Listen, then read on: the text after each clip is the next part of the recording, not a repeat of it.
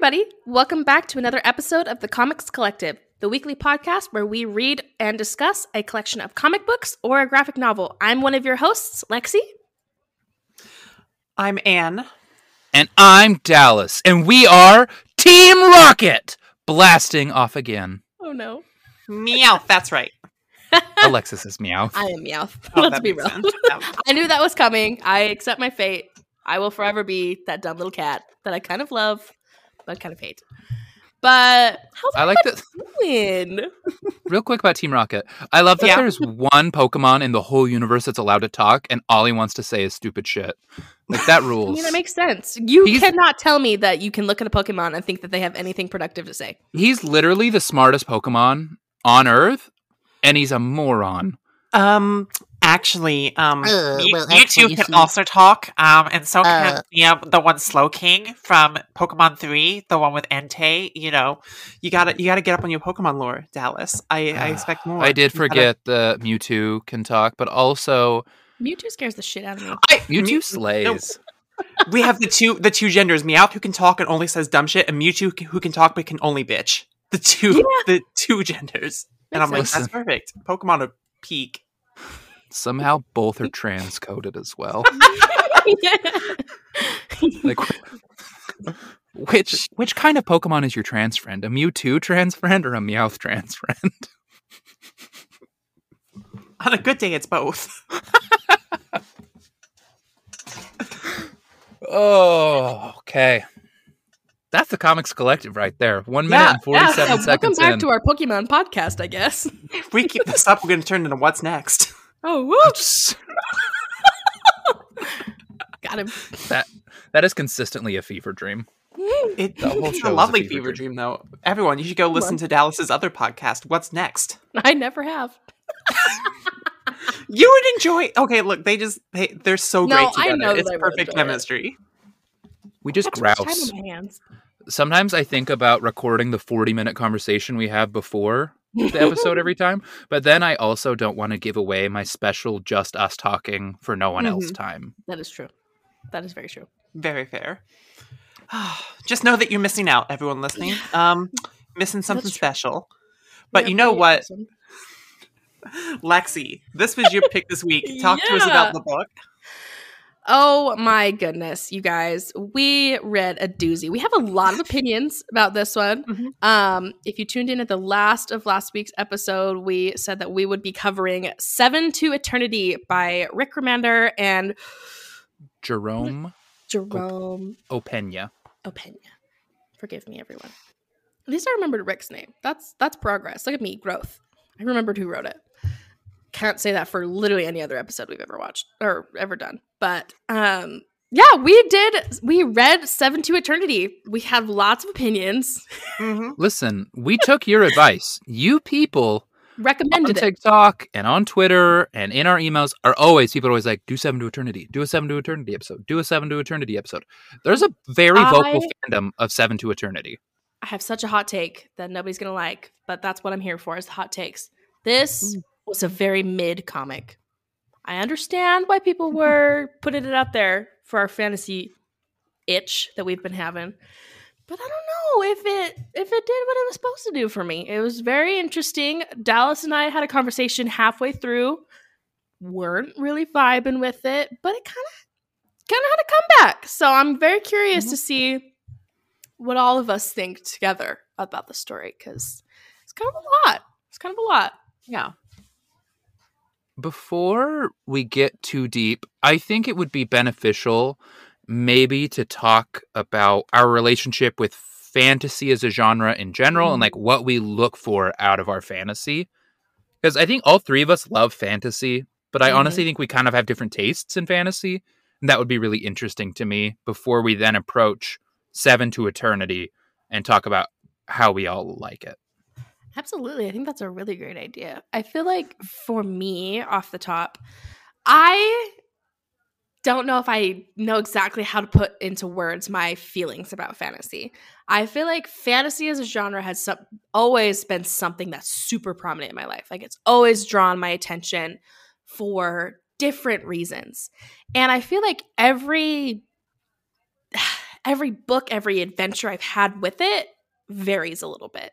I am still so new into like having complex thoughts just in general, but about about fantasy and like what types of books I like.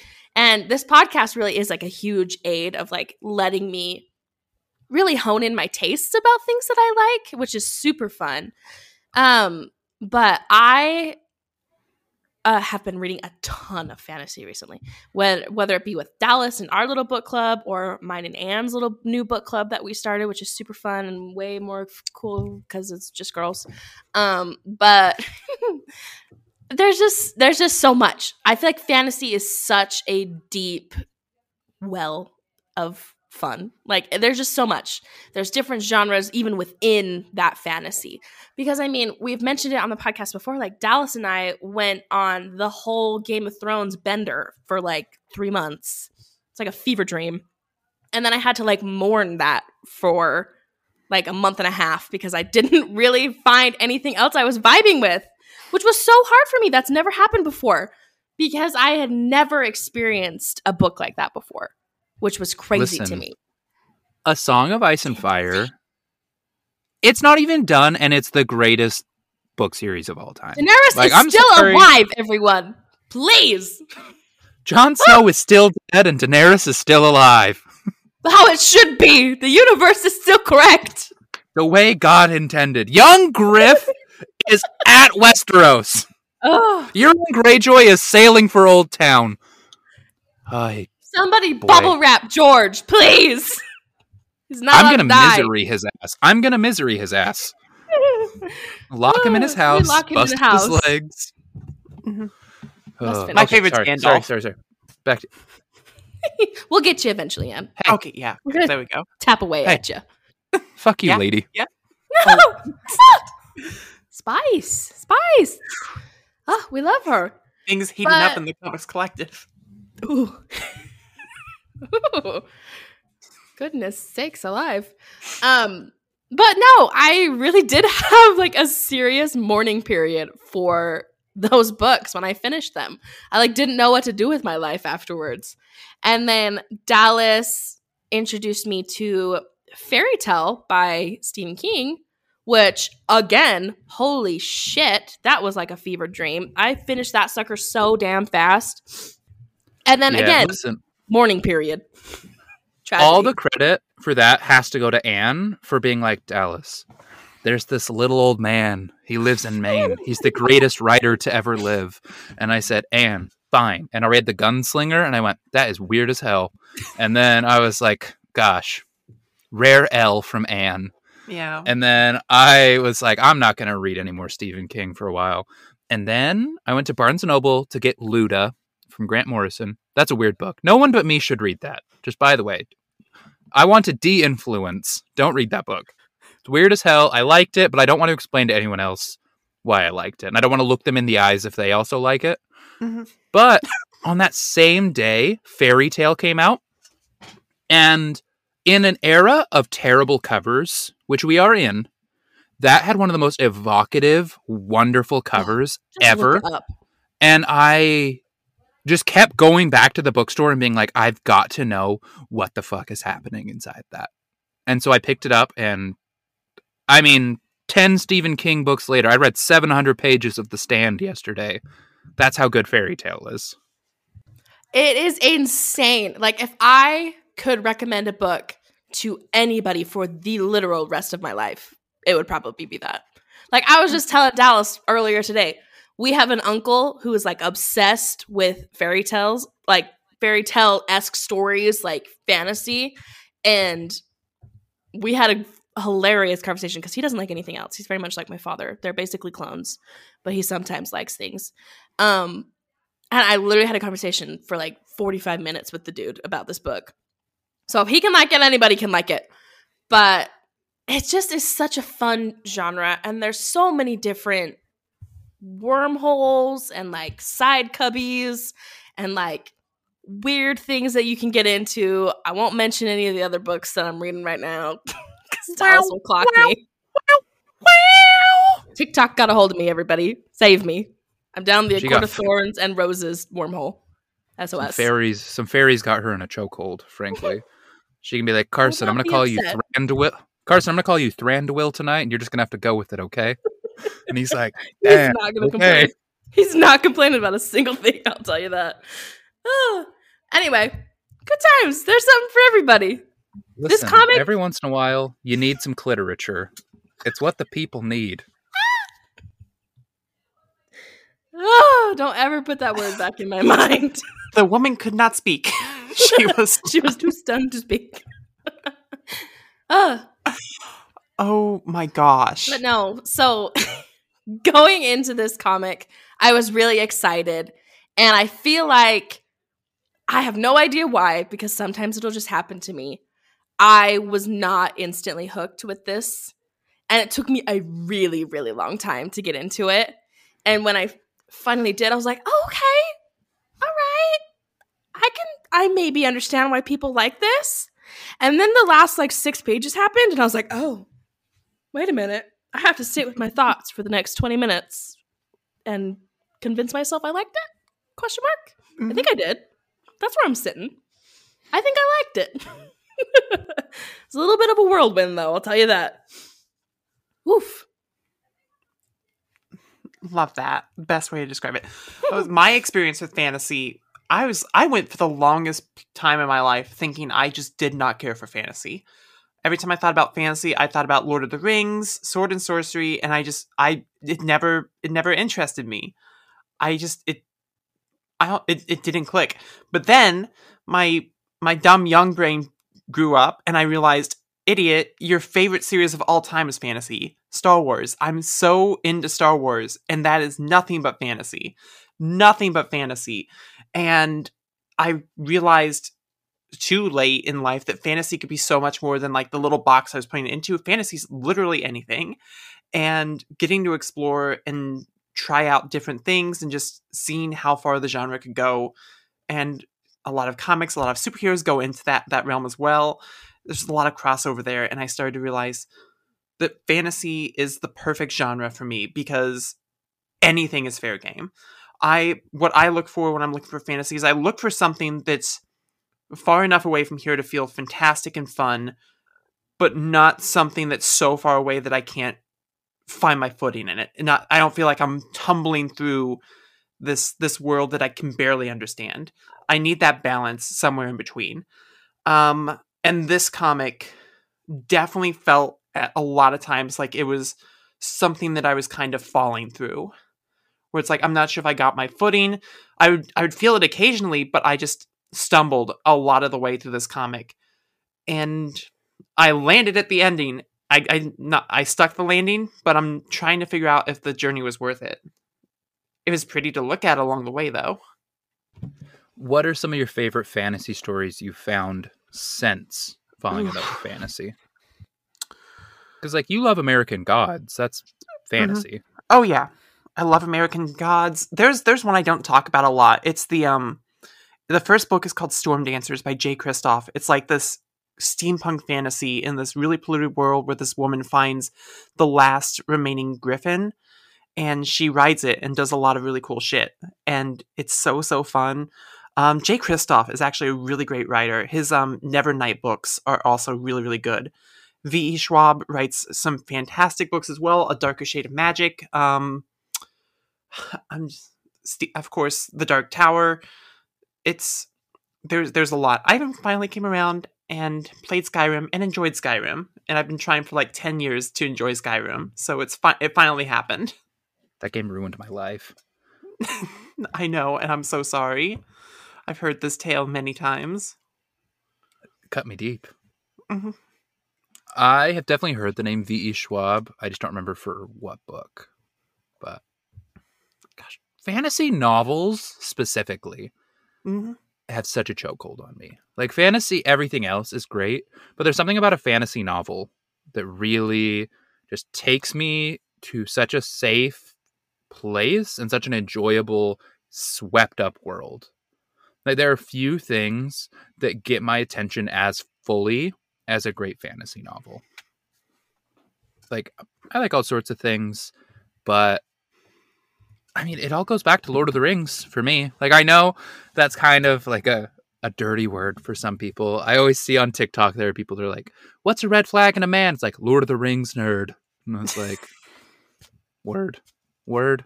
My wife won't even try watching them with me, but Lord of the Rings is one of the earliest things that I truly loved. Like I shared them with my dad. Those Peter Jackson films were my favorite movies. Like I watched them over and over again. Gollum scared the pants off of me, but there was just something about them that kept me coming back. So many things in my life are built off of the foundation that those Peter Jackson films built and finding The Hobbit, the book, was a game changer for me. I've read The Hobbit probably more times than any other book in my life. I love that book. I would finish it and I would go right back to the first page and just start reading it again. I truly did go there and back again over and over again with Bilbo Baggins. I it's a huge influence on me, what I love, the things I look for in stories. When I finally got around to the Lord of the Rings books, I was devastated to find out that somehow they were better than those movies, which I didn't think was possible. Hell, I even read the Silmarillion, and I can't say that I loved the Hobbit Bible, but I sure did read it, and I did find some of it very interesting.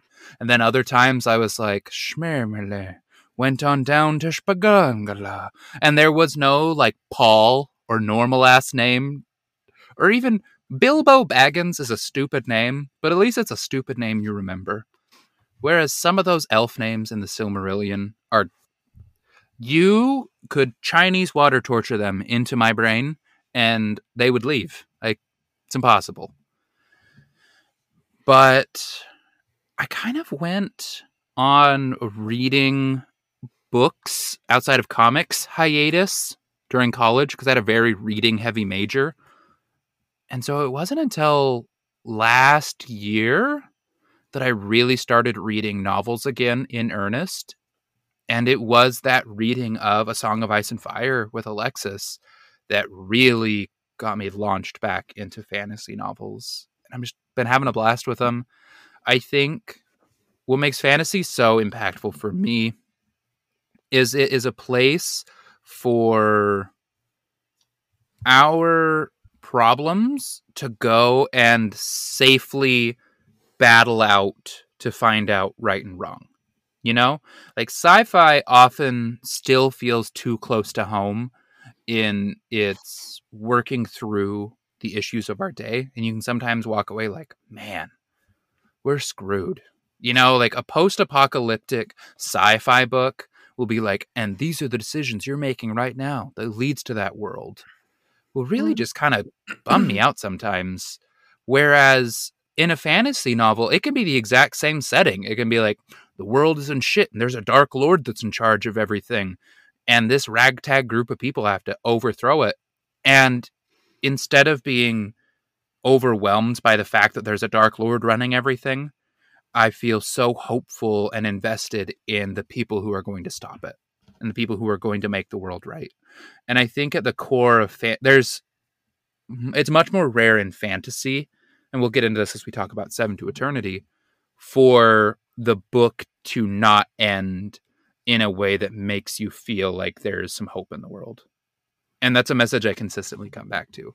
Like the book I just finished this week that is high fantasy, The Way of Kings, there were moments in that that like inspired me to be a better man that I was like, I want to be just like that character.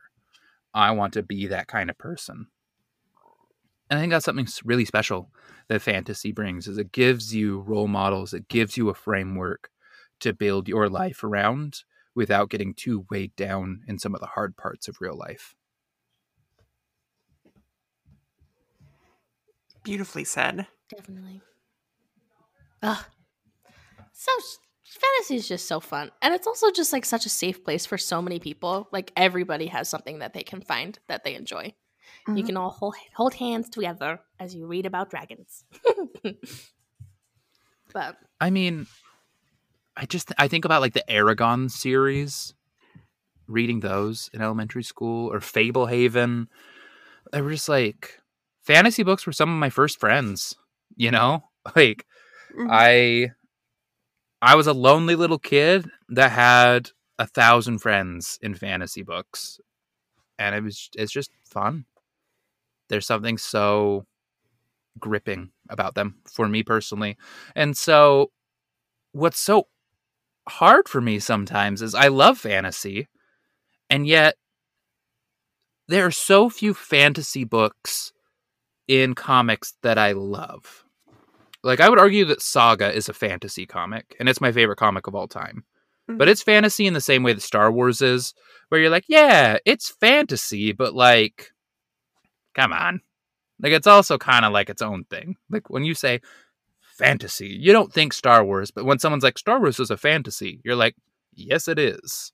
And it rules. And I feel like Saga's that same way. It's like Saga's Mhm. a fantasy comic and it's like yeah, I guess you're right. But I don't know. Like every other fantasy comic I've read, I kind of bounce off of. And I wonder why that is.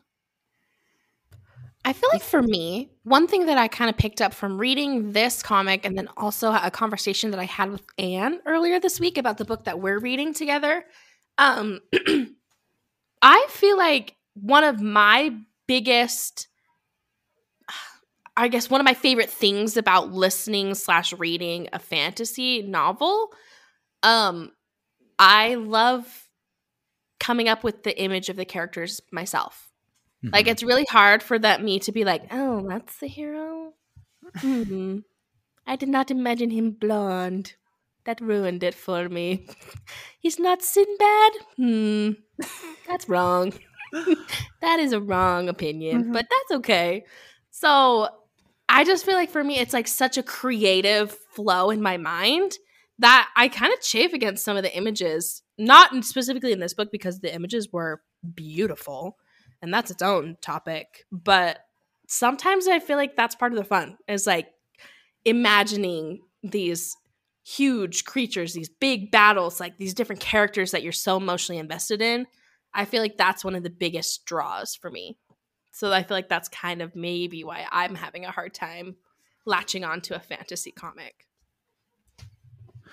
So should we actually talk about Seven to Eternity? Yes. I mean, if we have to. Jeez. Just kidding. Who wants to go first? I gotta give my little mini spiel. Do you want to go, Dallas? Sure. Um, Seven to Eternity is a book that takes a really long time to find its feet. And then once it finds its feet, it has some really strange things to say that are then brought home in a really satisfying, interesting conclusion. Like, I don't feel like I enjoyed what I was reading until about issue seven. And then from issue seven to 16, I was like, this is pretty good. And then I was like, this is pretty good. But there's some weird shit being said that I want to get into. And then Mhm. 16 and 17 were like, oh, okay, that's really interesting. And that recontextualizes the bit that I liked. And it's a lot for me to chew on. And I think ultimately, my takeaway of Seven to Eternity, I've read a lot of Rick Remender. And so I know what Rick Remender likes to talk about. Rick Remender is someone who grew up in the 80s during the Reagan era and was a punk. Like he was into punk rock, he was in the skater scene, and he was very like rage against the machine, push back against the man. And what has been so fascinating since the Trump era, and since he's become very wealthy and he's a middle aged man now, his punk attitude has shifted into a like both sides of the argument are very annoying stance. You know, like Mhm. he's like, yeah, we can all understand that we hate the fascists on the right, but like this woke mob is just as annoying. And it like comes out a lot in his work where he wants to be like, you gotta listen to both sides and you gotta be like trepidatious of everything. And he really, he's created his own, which is not his own, version of like radical centrism somehow. He's like punk rocked so hard into being a white middle-aged centrist if that makes sense Yeah. and it's i feel like it it really came through in his book the scumbag which he did right after this but it kind of came out in this one as well where adam the main character has all these debates with the mud king who is like this fascist dictator about how like well you really got to hear out both sides you know like this fascist isn't such a bad guy once you get to know him and like aren't those people that oppose the fascists just as annoying? And I was just reading it and I was like, what the what is the message of this book? That like we should get over our principles and just like befriend the fascists? Like that's not something I agree with. Mhm. And then the last two issues were about how him doing that was selfish and led to him becoming a fascist. You know, like he both sides his way straight into being just as bad as the bad guy.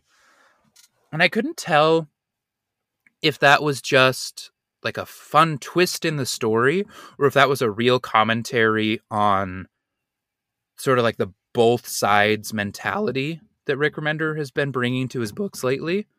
Because, like I said, the scumbag, which comes after this, like the whole premise of that is that like the right and left are just as annoying and evil as each other. And like what you got to do is just like be basically the dude from the Big Lebowski in the center of it all. And so I don't know, maybe I'm projecting too much onto this writer that I really liked before I was smart enough to kind of be like, wait a second, this guy might be an idiot. No, I, I think you might be. Wasn't Rick Remender the one who wrote like Rogue or Scarlet Witch getting really, really mad that Magneto killed a Nazi? Yeah, and he has the like the M word speech from Uncanny Avengers. Like he has a lot of centrist politics that Yeah. starts to come out about like, you know, actually like progressives can be just as oppressive as fascists. like you should all just leave us alone, man. And I just I don't know, it really I don't know if it's always been there and I just didn't notice or if it's something that has like been sprouting up more and more in his recent work. But he's an author that I really used to connect with. That now it's more like an interesting thought experiment to go through his books and like argue his philosophy, argue against his philosophy as I read. Mhm. I don't know. Did you all have that experience while you're reading, or was it just kind of me? No, I definitely did. I feel like it just seemed off for me the entire time. See, I don't have much complex thoughts, like I said earlier, so it just felt strange. what about you, Anne? I don't. It was. Yeah, I'm. I'm pretty much in in the same boat. To be honest, it's.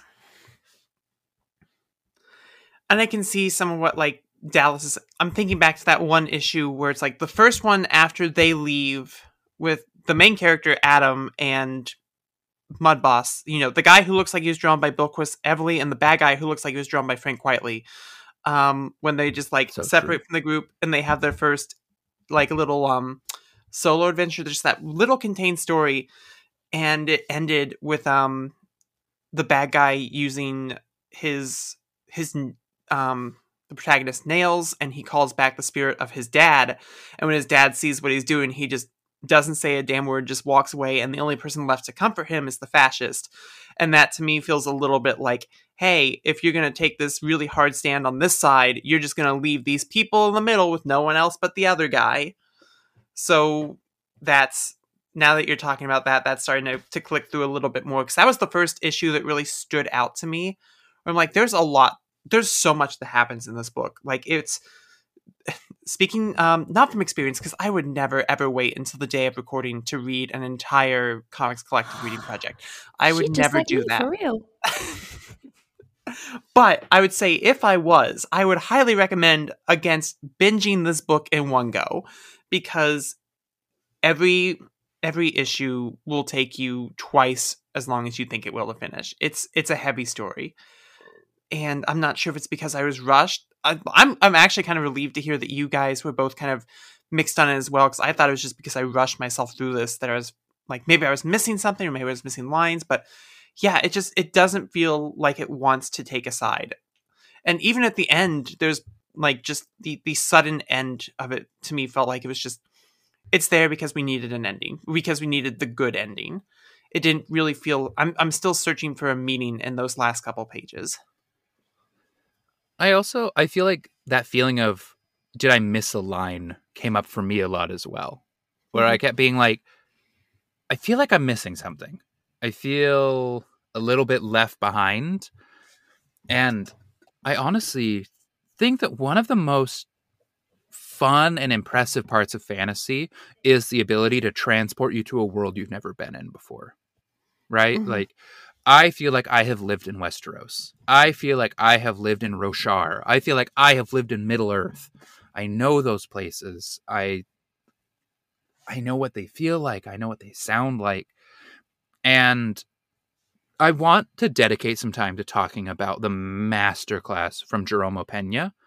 But I Mhm. think that the main world of this place for me was never explained in a way that let me have my feet there. I think the Balloon City had its moment and I felt really like I understood that place.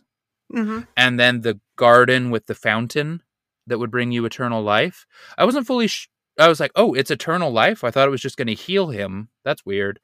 But both those places were explained and I understood them and I felt a lot more grounded there.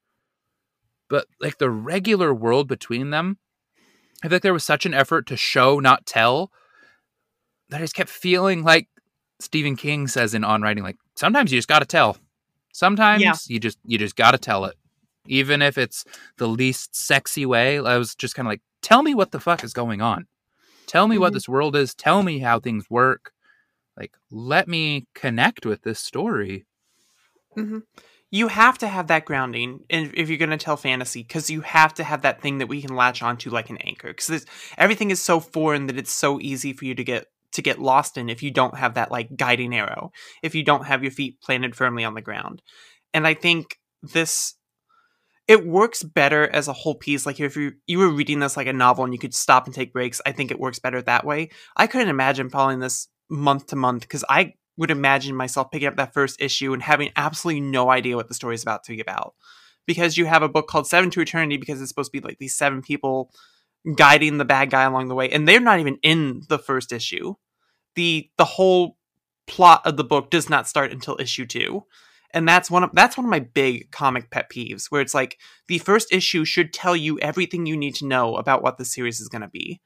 And I think it, the first issue does a great job telling you everything about what you need to know about Adam, but it tells you nothing about what to expect going forward. And I just I I'm going to be very very critical of this book. There were definitely moments that I liked and most of it has to do with Jerome Opena's art, but Mhm. it's I got to admit there's a lot that I feel like if it had taken the time to smooth those edges or you know, make a solid stance on anything whether it be the world because the world feels I, th- I think that's the thing is like the world feels as loosey goosey as the themes in the story. And I need Yeah. one of those things to stay concrete. Otherwise, I'm just like looking at a pretty painting and I'm like, this is really, really neat. But I have no idea what's going on. And I think that was. Oh, Lex, you go. Oh no, I was just gonna say I feel like for me there was a lot of like subcontext that I would have loved. Like just for whatever. And I feel like um to kind of piggyback off what you said about um like missing lines. I literally thought that I skipped an entire issue or like an entire like page or two because the end of issue 16 is like one panel and then the beginning of page of issue 17 like they do not mix at all. They do not make any sense. Like the one character like the pink butterfly lady she's like outside fighting one bad guy at the end of 16 and then the start of 17 she's like carrying adam to the fountain of youth basically. And i'm like how the fuck should he get in there? Is he dead? What happened? And it's like no explanation. They're just like "Eh, we're going we're running with it and I just feel like that was like the way I felt for literally the entire thing. Just very disconnected, very like, oh, I'm missing a puzzle piece, or I can't look at the picture on the box to know where I'm supposed to go, you know? Mm-hmm. Yeah. And what's really hard is like I've seen Rick Remender do better work than this. You know what I mean? Like his politics aside, which I don't know if I even want to put him aside because like it's become such a big part of his work recently to be like, you really should be nicer to us people in the middle. Like, Mhm. shut up, man. Like, have a fucking backbone. But like Black Science is one of my favorite comics of all time. And the character in that reminds me of Adam, where like he makes wrong, selfish decisions. But in Black Science, the there's enough room and it's paced well enough that like I care when he makes bad decisions. I know why he's making them. I see the consequences around them. Like this character of Adam is the prototypical Rick Remender protagonist, where it's like it's a guy who was traumatized by his dad and feels like he's failing his children, who will make decisions that he knows are bad, but he makes them anyway, and then he'll have to live with the consequences. Like that's a Mhm. Rick Remender character in a nutshell. And I've just seen that so much better than right here. I did. What are our feelings on Adam? Because I realized just now, thinking back, I I stopped caring about him probably around issue five or six. Absolutely, literally- that's the correct answer. I thought his powers were cool. He had a cool Mhm. design and a cool gun, but like I didn't understand why he was making the choices he made. Right? Mm-hmm. Because like I said, in Black Science, he does some fucked up shit in that book. But I'm like, gosh, but like what do you do? Or even I was like, dude, don't do that, but like I understand why you're doing that. Whereas in here, it felt like a record skipping on along, you know, like and all of it like every choice he made did not make sense to me and then i couldn't get my footing on why he was doing them like i understand by the end of the book the point is that he was being dishonest with himself and he did make the wrong choices but i spent so much of this book just being like what is happening like why did you betray everyone where are you even going with this guy like what is your weird relationship you have with them? You say you've be- becoming friends. Like I, Mhm. it just felt like a bunch of scenes that weren't connected and a character arc that I was being told instead of reading about. Yeah, and I feel like I I feel like for me for some parts of it I was like trying to rationalize like their relationship too, like their quote unquote friendship. I was like in my mind I was like, okay, like oh, maybe this is like his weird way of getting over the fact that his dad was weird, you know? Like is this like his this was his dad's friend, maybe like he's getting closure over his dad's death. But I was like that doesn't even make any sense either. Like mm-hmm. all of the thoughts I was trying to have didn't have any grounding. So I was like, okay, I guess that's not right then. Like, meh, okay. it's it's interesting because there's definitely stories to tell about the way that like fascist ideologies like to take hold of people and how that can happen and this is just it's one of those where it's like i don't understand how even the dumbest of dumb could fall for what the mug king did in the story. Where it's like you get to the end where he's like i was playing you the whole time. It's like yeah you dumbass. Of course he was. I i like i can't it, it's this it has to be a character with zero zero empathy in the world to to to get to the point where we are when they split off i can't get over the fact they're like split they split off he's like i'm gonna follow you now i trust you. And it's like you're literally in a swamp that hates him because he marched an entire fucking race in here to drown themselves. And you're like this guy might have some serious look he a little genocide he, he- i can forgive a little genocide. Um just he just had the mothers drown their babies and then the husbands drown the mothers. It's it's it's fine it's fine. I this guy he's got some good ideas actually. I'm like no no one does it's the um it's the meme i've been seeing going around lately where it's like um you you keep bullying me i'm being bullied and it's the guy shaving his head and getting a nazi tattoo he's like i feel so bullied right now i can't believe you're making me do this. And mm, i th- that is this character that is this character this is the guy who got bullied by the the white mask lady into jo- into becoming a nazi. It's like Oh, that one lady was mean to me because she was exactly right about what i would do. The white lady. That character that character altogether, I was just like, wait a minute. what is going on? I was like, WTF? Yeah, I speaking of like things being grounded, I most of the powers in this I could understand. I could not for you know for any amount of money tell you what was up with the white lady. I'm just like she reminds me she reminds me of the Flash, the like alternate reality Flash that has like a lantern from the DC comics. But I have no, no that wasn't the Flash. That was the Green Lantern. I'm so dumb. Um, but otherwise, I'm like she does magic shit, and sometimes a lot of the things in this could be summed up as, "Hey, they're doing magic shit." Just And that's all. I, Question mark? Well, that's what's so hard is that sometimes people use magic as just they're just doing magic shit. And it Mhm. I want to understand why. I want to understand what it is that they're doing. I think that's what's so fun about like Brandon Sanderson's books is like you know what's going on. Like there might so be description. there might be a little bit of a like, man, it feels like you're reading me a rule book right now. But then once you're in the story, though you know the rules. You know what they're doing. You know what they can and cannot accomplish. And uh, I was willing to hand wave the white lady's powers enough until like they became important. It became important that Adam had the lantern and they're like, Don't you go in there. And I was like, Why not? What's even in there? What's Yeah. wrong with the lantern? It was like it was like this big reveal, and it's like, oh, she drew from the well, and I was like, you keep well? saying this thing, and no one's ever told me what it is. And then he goes in, and like apparently God lives there and has a book. And I just like, it felt like it, the lantern and the well became very important without ever bothering to tell me what they were. it feels the narrative feels surrealist at times where it's like the there are rules but i will not tell you them and you just have to kind of imagine. I magic is something that works best with a system. Whether it's loose or very very strict like brandon sanderson has very very strict magic systems um whereas someone like doctor strange is going to be a bit more loosey goosey but at least you know there's a system you can't you're not going to have random bullshit surprise you there, there was so much random bullshit that surprised me in this book. But I it's also. Oh, yeah. sorry. go f- no, I'm I'm done.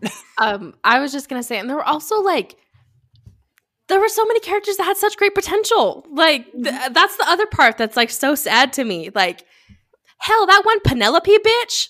What the fuck is up with that little bell? Bring her back. She Yeah, was she the was- most yeah. interesting character that existed to me. I was like, she did. What in the world? This is three pages in. What? Yeah. I would love context. What's she Her bell- doing? Her bell changes reality, and it lasts like five seconds. I'm like, I'm not sure why it stopped, but she does it like one more time, and then she's dead. and I'm like, I okay, know. something weird's going on. I want more shit like this. It doesn't happen, but and um, what's my favorite member of this group was the first one who died. What Oh. her name was like Patchwork or something, Yeah, Yes. she where was she's just like. She was That the was- one. when they cut off her arm and she's like excuse me i'm gonna borrow yours thank you and it just grows onto her i'm like that's co- now that's cool i'm here for this and her her origin was just terrifying and awful but like Just but then then we She's, get to like, the part only character that got a story.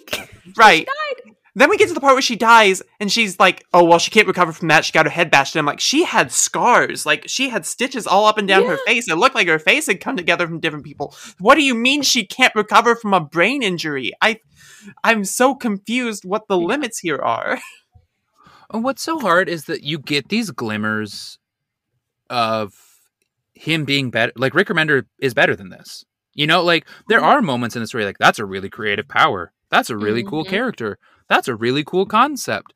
And it just felt like he just didn't do anything with it. And as a fan of Rick Remender's past work, there are times I've seen him do something with it. And so it's just like I just I feel at a loss with this book where I'm just like it kind of I was reading a book recently and there was a chef in it that was proud of the fact that he had made something gross with all good ingredients. And he's like he was like experimenting, right? And he's like I put all a bunch of things that should taste great together and it came out sour. Like I did it. And this book feels like that a little bit. Where it's like Mhm. Jerome Opena is a great artist. Rick Remender is a pretty good writer. I, I would have said great in the past, but he's had a spotty track record for me recently.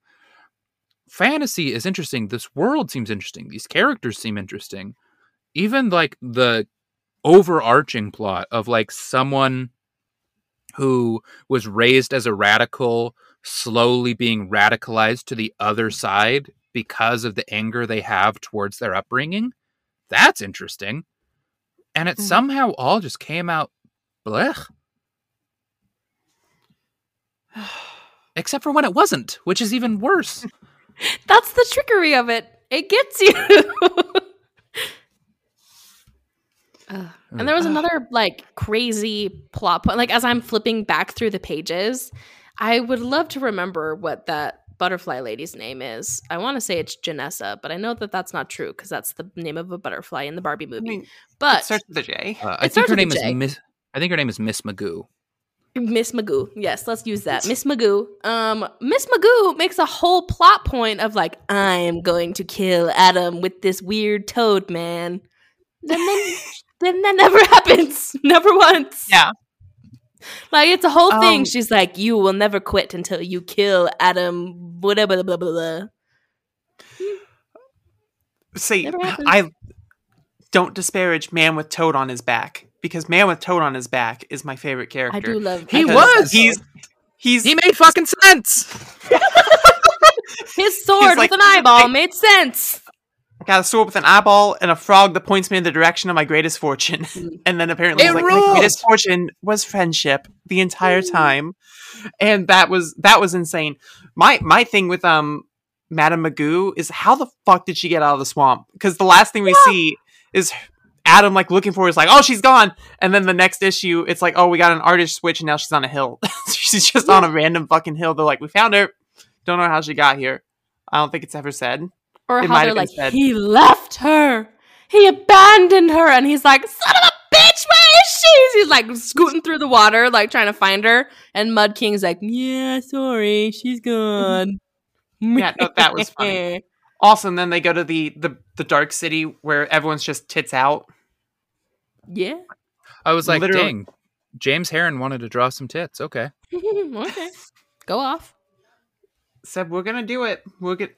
What do we think about the art change? It was very jarring. It was weird, but like I didn't mind. I like James Harren's art, I so feel I, was like, like, it kind of accentuated the weirdness of that town, though. Like a little bit. I was like, hmm, Mhm. this seems like a weird place. And I think the art's making it more weird. yeah, I don't know. I sometimes I wonder if this book is so jarring because 17 issues came out over the course of 5 years. Do Like you think the story changed along the way? Yeah.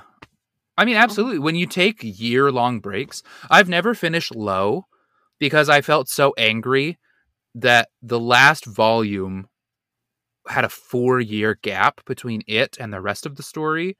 And then three issues in, it took another two year gap before the last two issues. So I've never read those last two issues because I was like, what the hell, man? What is what's going on? Like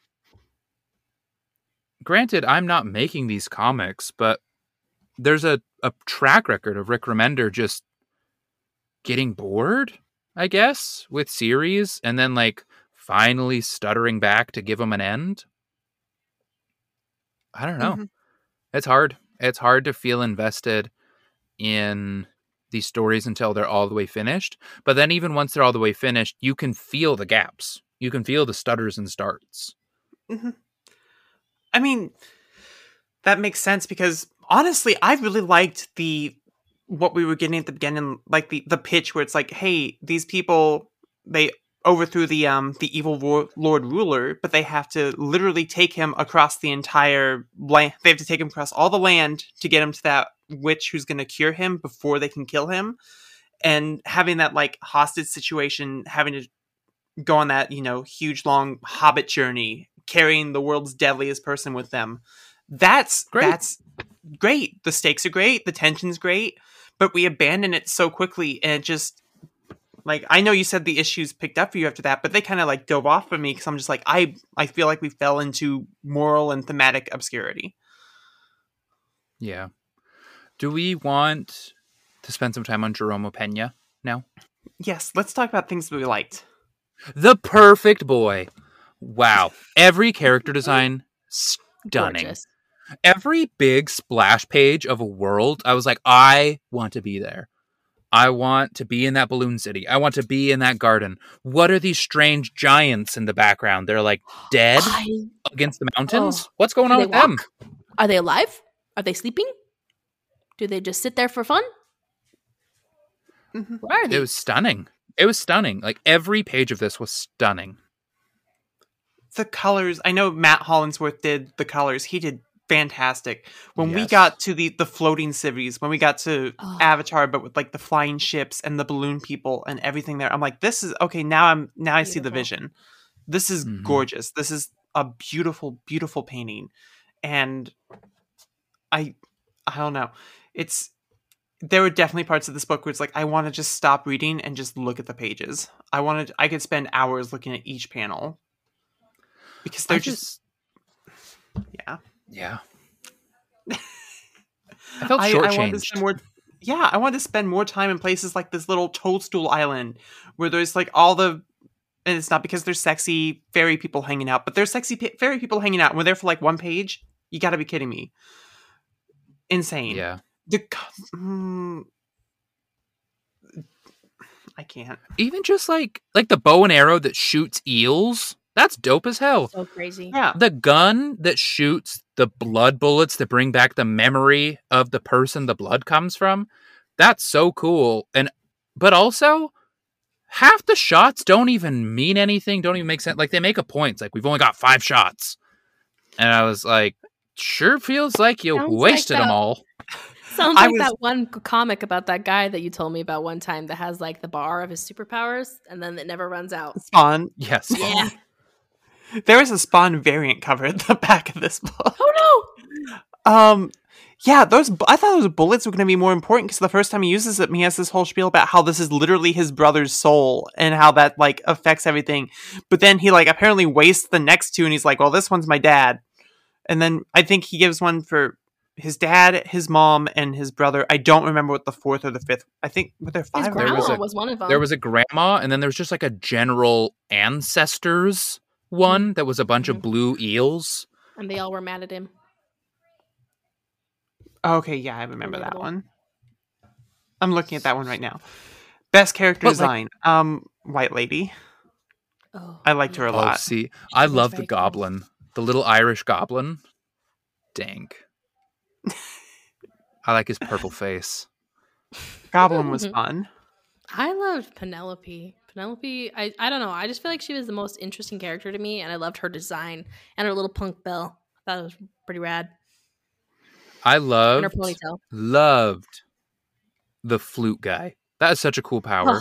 Piper. Oh, You little mean bitch. cooler Corvus Glaive? Yes.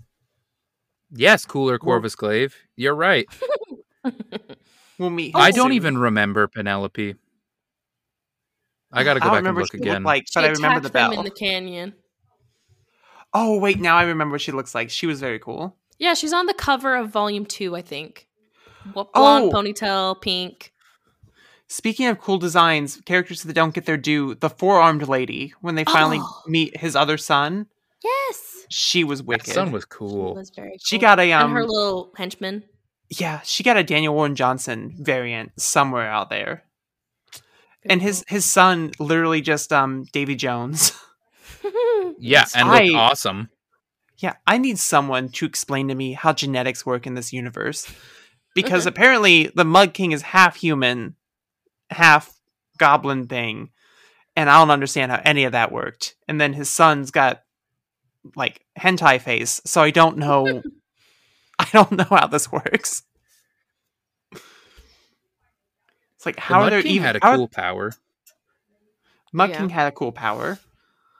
See, a lot of the powers in here work really, really well on their own. Also, the animal designs are so cool. I love the like um the little lion with like the sea anemone um tendrils hanging off of it. So so cool.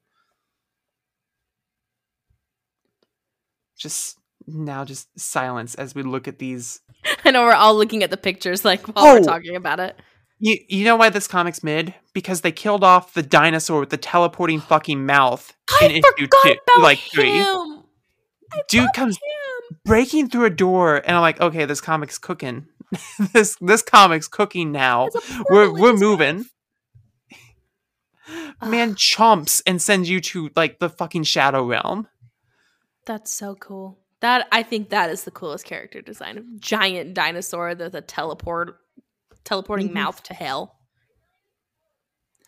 I like even just the premise of we're gonna follow this cowboy through a high fantasy land because like I understand that like the Dark Tower series is a cowboy fantasy, right? But like this really feels like a cowboy in like a Lord of the Rings land. It's like that is cool. Wow, and it just doesn't feel like they ever do anything with that. Mhm. If you want a book that does do something with that, check out The Dark Tower by Stephen King. I will. It's hot. I'm gonna continue.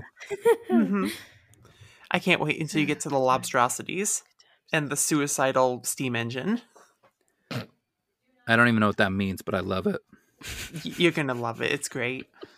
Um, the Dark Tower is fucking insane.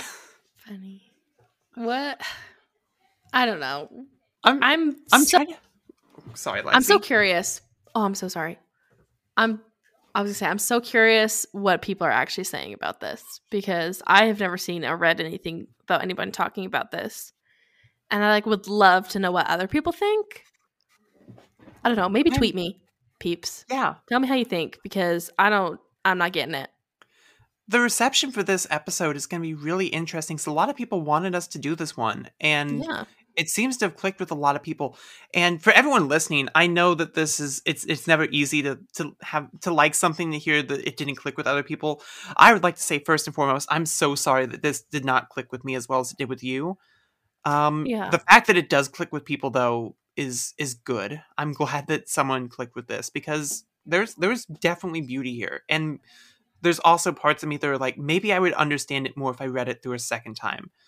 Because with Yes. stories that are this having Dallas is shaking his head. Dallas absolutely shook not. his head. I, I'm giving I'm giving it the benefit of the doubt because I, I I will do that a lot. And just- we're so good at giving people the benefit of the doubt because people have to give us the benefit of the doubt for our love for Twilight. So we get it. Oh, okay, that we get sense. being trash goblins. Yeah, this is this is the episode we're gonna get our first hate mail on.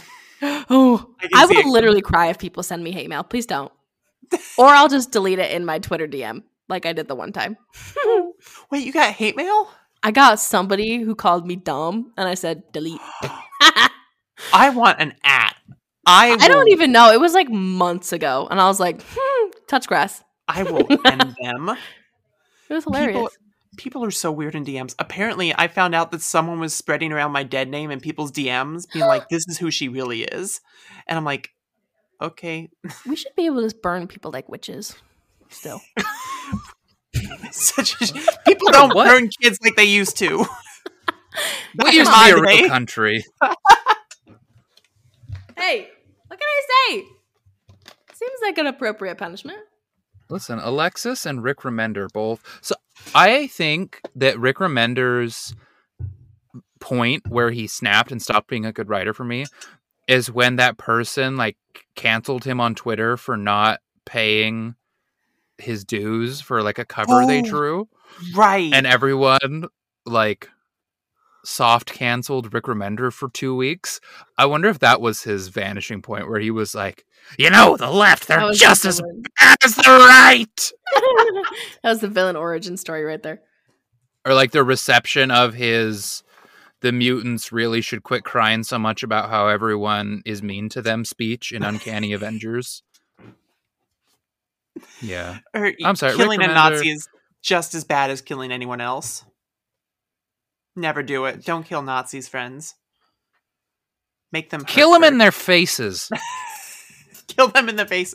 Don't kill them. It ends the fun too fast. Don't kill them, just burn them like witches. That's what I'm saying. Burn them, put them out with a fire extinguisher, and then burn them again. Exactly. yes i would like it to be known we are a nazi punching podcast we have always been pro nazi punching listen i realize we probably say stupid things every once in a while but i Yeah. do want it to be very clear we are on the side of the nazi punching Mhm. Punch them in their throats. It is always morally correct to punch Mhm. a Nazi. It, you cannot go wrong. We could change this. You've heard of Shirtless Bear Fighter, the comic. This is the Shirtless Nazi Fighter podcast. Um, Oh, jeez. Should we do the two listener questions we got? absolutely. Absolutely. I'd love to see what they have to say. I'll read the first one. Hi, all. Hope you're all well. So many of the books you cover I haven't gotten around to yet, so it's always fun when you cover a book I've already read. Where would you rank Seven to Eternity among any other Rick Remender books you've read? I've also read the first few trades of both Black Science and Deadly Class, and I think I prefer them to Seven to Eternity. However, I enjoyed all three. Thanks. Excited to hear the episode. Joe loves slash talks comics. Joe. There are a lot Joe. better Rick Remender comics out there. Uh, Black Science, probably my favorite one. Ooh, A Righteous Thirst for Vengeance is his newest one. That one actually cooks. I maybe he got all the shit out of his system. I don't know, but that felt like old Rick Remender again. That one has some good old fashioned Nazi punching. It feels like John Wick is crazy. I highly recommend A Righteous Thirst for Vengeance. Um, what other Rick Remender books do I love? Low. Low is really good. Like I said though, I've never finished it though because I got real grumpy. hmm I should go back and finish it because I really liked that one, and that one actually felt like I had a thesis. This book doesn't have a thesis. yeah. What is the thesis of Seven to Eternity? I got most the I got most of the way through the first volume of Low. It's pretty fun. Rick Remender is in a class where it's like I've liked things that he's written, but I've never loved things that he's written. I know that Evan will swear by Deadly Class, and I haven't read any of it yet. But Black Science was a lot of fun. I just love- haven't read the second volume yet. I love Black Science. It's probably my favorite one. Low is really great, but I think Black Science is my favorite. I'd be really interested to go back and revisit his Captain America.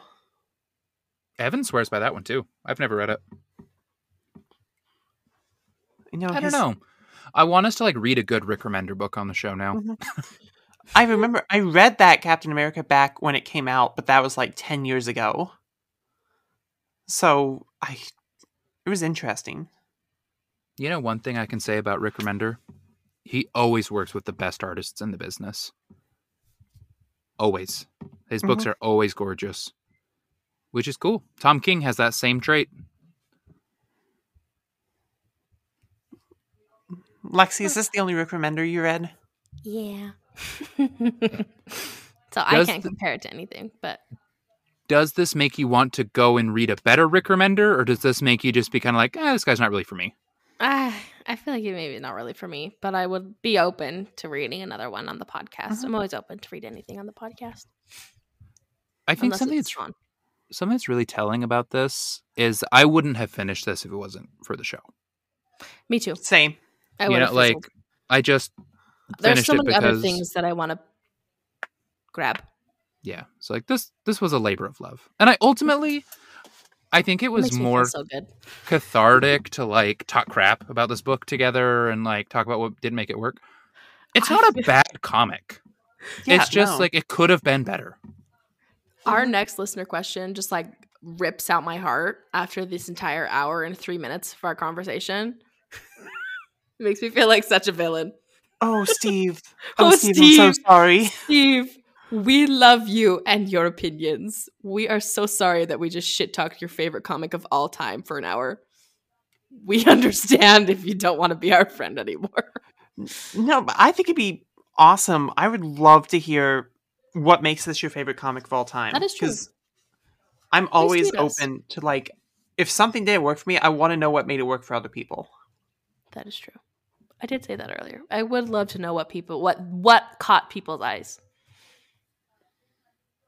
So who's gonna read the next question? I can read the next one. Well, hey. Sorry, Steve. Seven to Eternity is my all-time favorite comic book. It hit me through a phase of my life if rather for I'd rather forget. The artwork is sublime as is the coloring. That we can agree on. Absolutely a Yes. 100%. Yes, yes. Anywho, some questions I have. Why did it take 5 years to release 17 episodes? because Rick Remender's a punk ass, and yeah. I like him a lot, but he's a punk ass.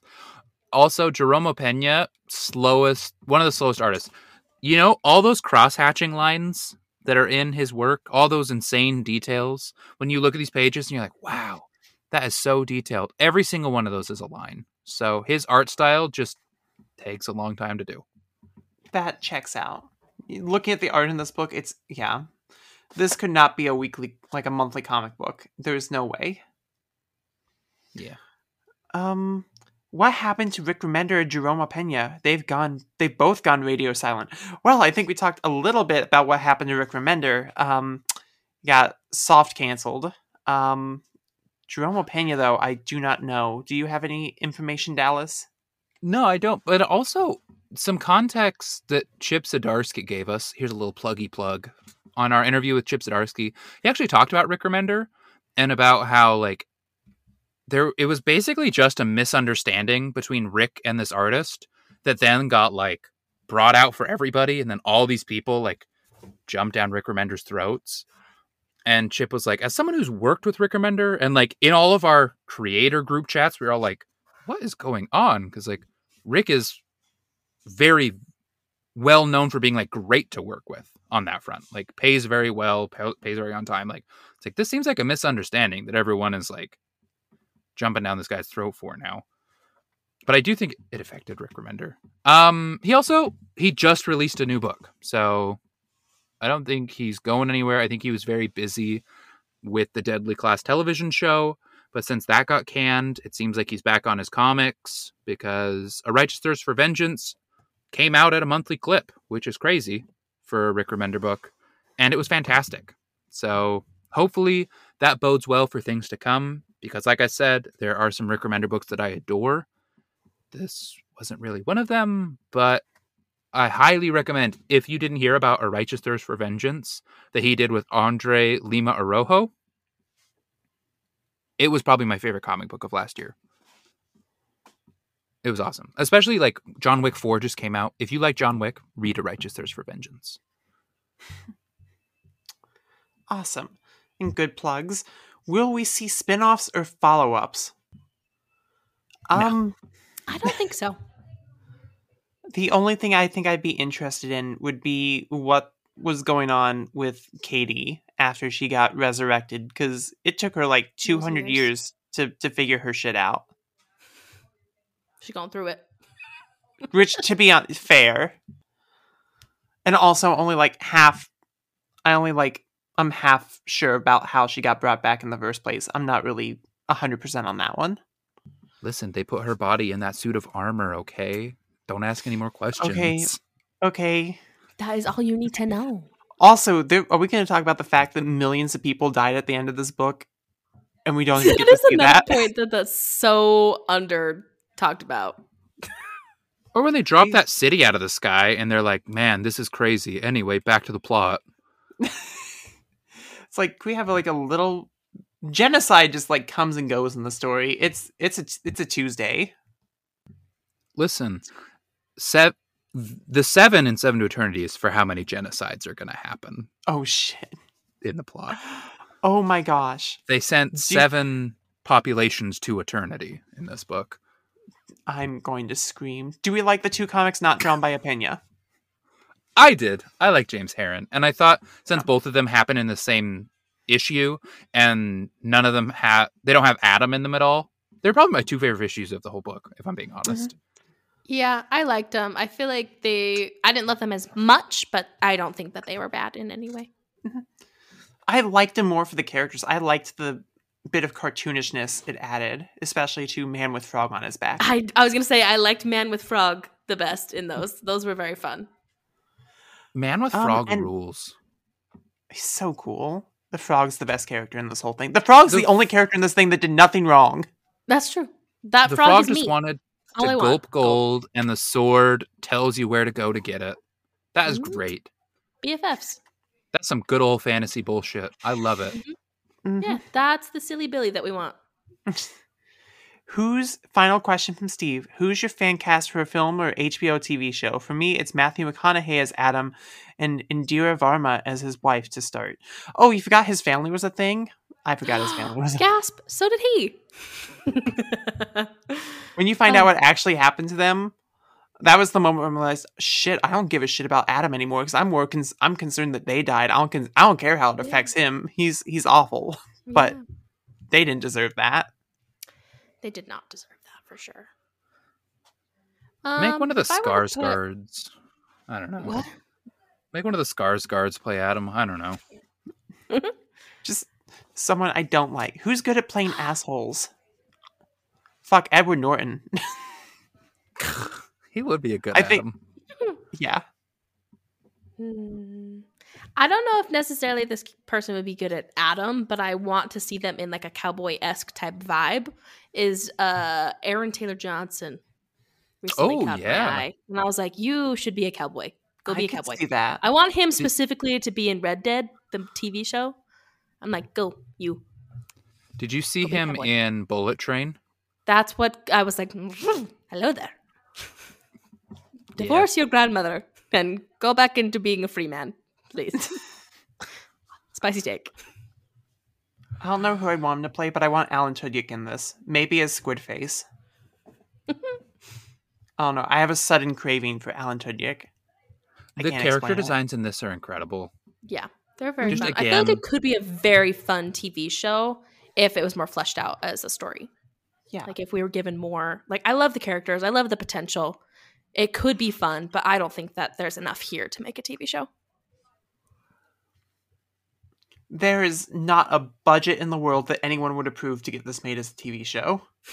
There is no even animated. This would be so much. This is one of the books. There's like That's there's there's five the years. limit. Yeah, there is something that comics can do that a lot of visual media cannot. hmm I mean, look at how hard they had to fight to get a Dark Tower series approved on HBO or on Amazon Prime, and like that is much bigger than Seven to Eternity. Yeah. Ugh. This did make me want to go read the rest of Dark Tower. So maybe, and should I read Misery next, or should I jump right into the Dark Tower, do, do or should I read Salem's Lot? Misery? Salem's Lot. If I'm, I think parts of Salem's Lot might actually connect into the Dark Tower, so it might be worth They it. They do. They do. Yeah. That's why I read The Stand and I wanted to read Salem's Lot before I read Dark Tower because I heard those were the two that have the biggest connection. Yeah. The Stand for sure. That one's good old Rick Flag. Randall Love- Flagg. What are that you talking one. about, Rick? I'm I've been reading comics all day. Shut up, Richard I'm fake Filbert? fan. Come on. Girl, what you talking about? Richard Phelps. Okay, thank you, Steve. And again, I'm so sorry you had to We- listen we to love you, us Steve. rip Thank that apart just to hear your and a friend. question. I feel so bad. Listen, go off, King. Steve, Yeah. great work. love what you love, just like how I love my little raccoon trash Twilight for the rest of my life.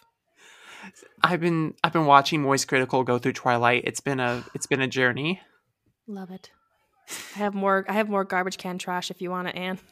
Please, I just discovered more do you want fantasy to garbage trash. fantasy? yes. Do you want to wrap up this episode then? Absolutely. Ah, everyone, thanks for joining us. If you like our show and want to hear more from us throughout the week, please go follow our Twitter accounts. Please let us know what you thought, like what you think, what you love about it. We want to know. Tweet us at the Comics Collective or at CMX Collective, sorry. And our TikTok account is at the Comics Collective, or you can find each of us at our personal Twitters at Dallas underscore comics, at Ann Comics, and at Lexi Lou underscore comics. If you enjoyed the show and want to show your support, please go to Apple Podcasts or wherever you're listening and give us a five star review, and we'll read it off on the show. We got a very nice note in our DMs from a listener this week that made us all smile. We're not going to read it off on the show, but thank you, kind listener. And all of your words of affirmation always really help fill us up throughout the week. This is definitely something we love to do, but there is some work behind it, right? Like we all read a book this week. We all made time. And so it really means a lot to hear from you that you're mm-hmm. appreciating it because this could just be a fun book club we do, but we make it into something that you can be a part of as well.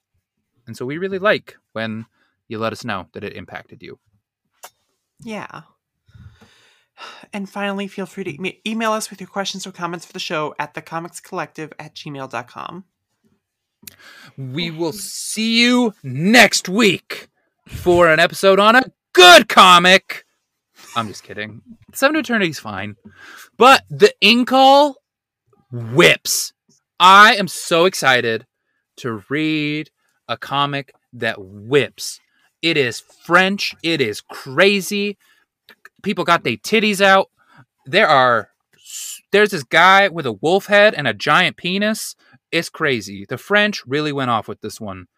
They go to a mystical land where there's this woman that's like, "Hello, I'm mystical woman." There's this little triangle called the Incal that they're all chasing around. This book is crazy. I love it. I hope you two love it.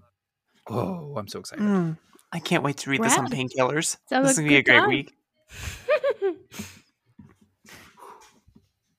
All right, see you next week. Bye. Bye. Bye.